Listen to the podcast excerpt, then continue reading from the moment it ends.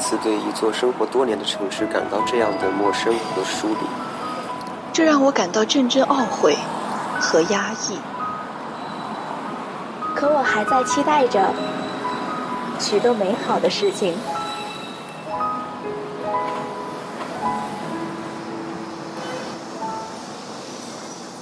我知道，在不远的未来，我会在这座城市茫茫无数的人海中去寻找，直到遇见你，然后轻声问候道：“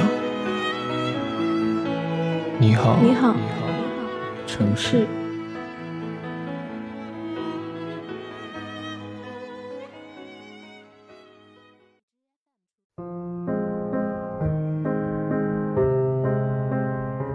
各位听众，你们好，这里是 FM 幺九二九幺零四，你好，城市。很高兴在寂静无人的时候，有我陪伴着你。我是本期特邀主播大可。本期的文章来自陈允浩，已经穷够了，哪来的勇气不努力？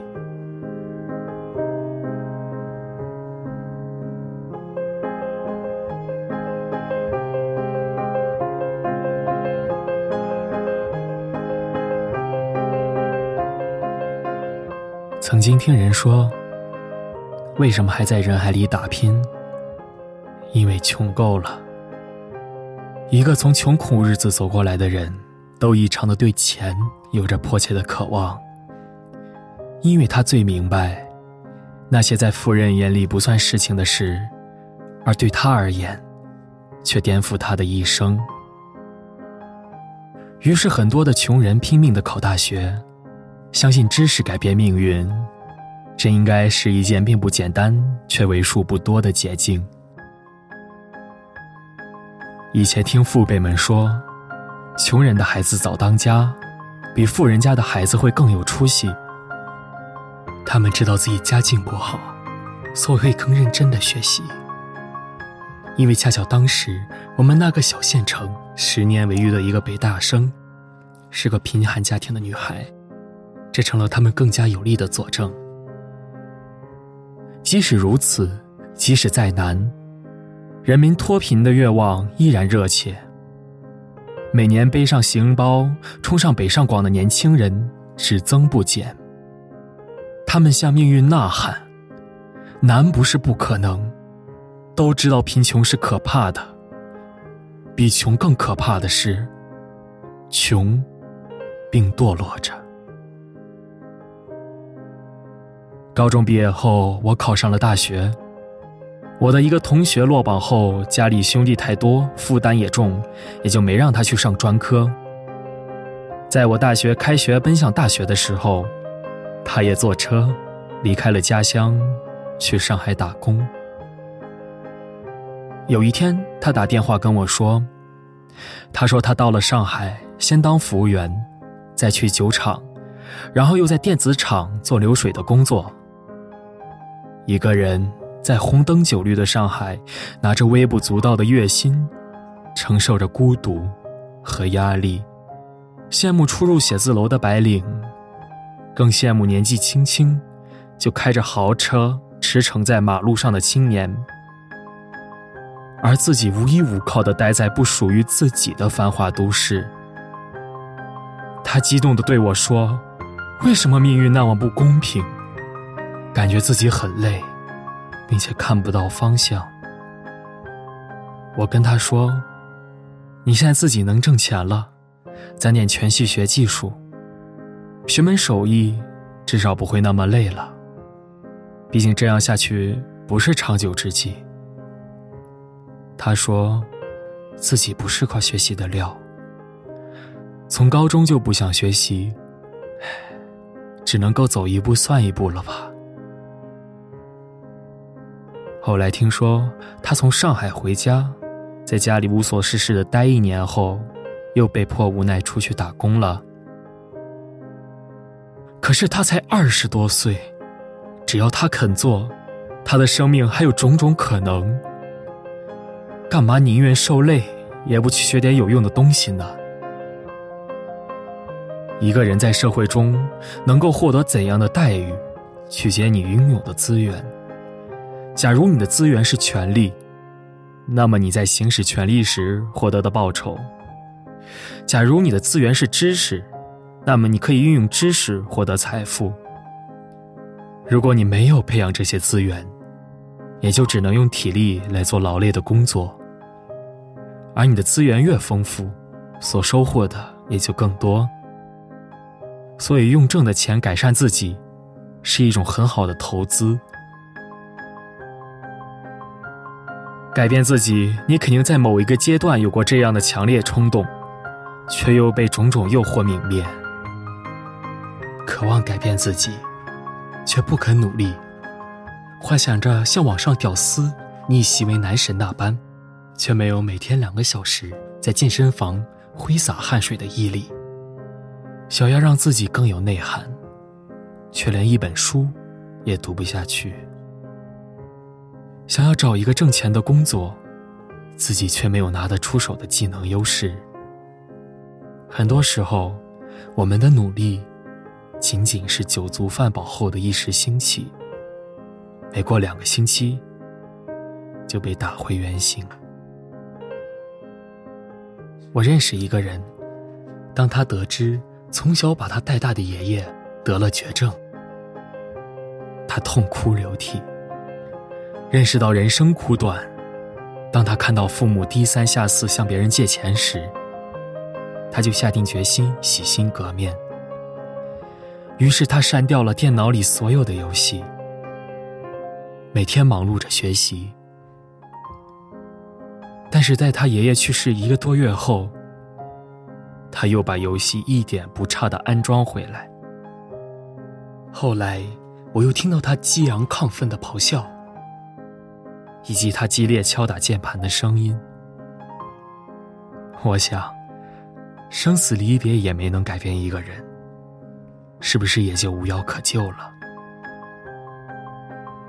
为什么世界上的精英或者有钱人总是少数？或许是很多人不适合挤进那个圈子吧，我不得而知。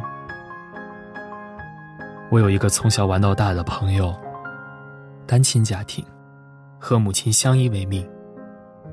在他高考填完志愿时，问我报什么专业好，我给他说，报个自己喜欢的，最好是工科好就业的。但是他的班主任告诉他。你家庭情况不好，外面的房价太高，将来只能回到县城来就业。县城里没有什么公司，也只能靠老师。于是就让他报了他极其不喜欢，也不擅长的应用数学专业。理由是数学老师好给学生补课，挣的钱多。一向乖乖男的他，自然听从了老师的建议。一年后再见到他，他一脸憔悴。他说他自己后悔死。他对数学没有兴趣，期末考试的时候还挂了几门。我说你的班主任不得不说很现实，但也在你还没步入社会的时候就扼杀了你所有的可能。你为什么就只能回到县城当老师呢？人生还没开始，就给他倒上了枷锁。穷不是过错，穷依然有富的可能。通过努力，不见得大富大贵，但至少会比现在更宽裕一些。不去试，怎么知道自己会活成什么样子？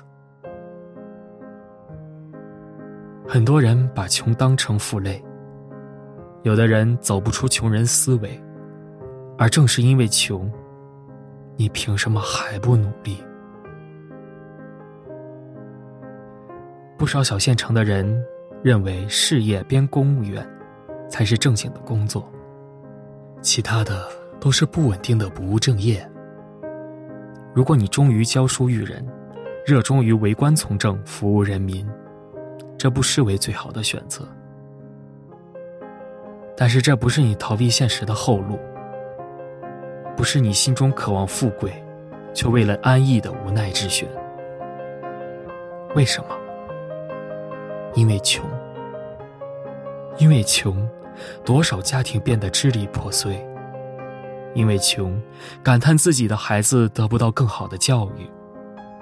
因为穷，人到中年，还在为年轻时的选择而后悔。生在农村的我，看到很多老人因为一些小病却没钱治疗，活活熬死；膝下子女却多照顾不及自己的家庭。有的人说，孝顺是经常陪伴父母。而对人穷人来说，陪伴固然重要，能够在至亲得病把钱砸在桌子上，何尝不是一种孝道？贫穷二字，就像一根刺在心口的刺。无论喝酒喝得有多欢，无论他与人谈笑有多尽兴，无论你尝试把他给忘记的时候，他总能在不经意间提醒着你。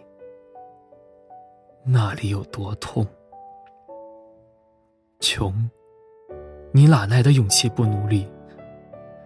没有富足的家境，没有优越的条件，环境使然，你改变不了环境，只能改变自己，凭靠自己。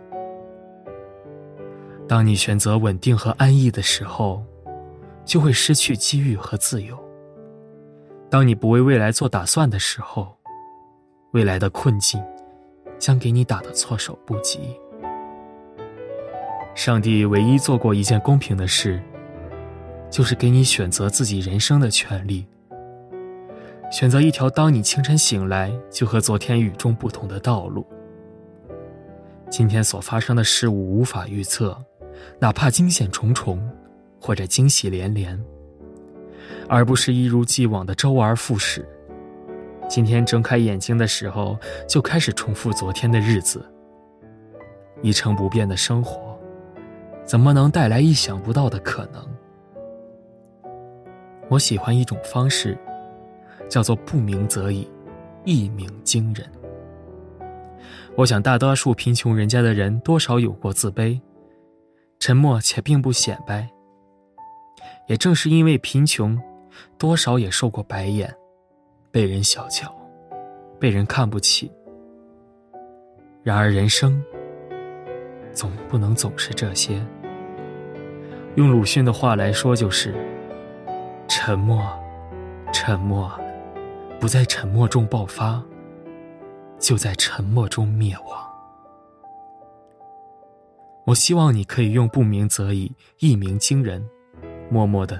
低调的努力，来告诉曾经无视你的人，谁才是人生的赢家。你一定要相信苦心人天不负。人生常常是恐惧等待困难来临的前一段时间，而真正面对时，也就无所畏惧了。过后回想曾以为过不去的坎，也不过如此。所以，活在当下，着眼未来。因为穷，所以一无所有；也正是因为一无所有，才能无所不能。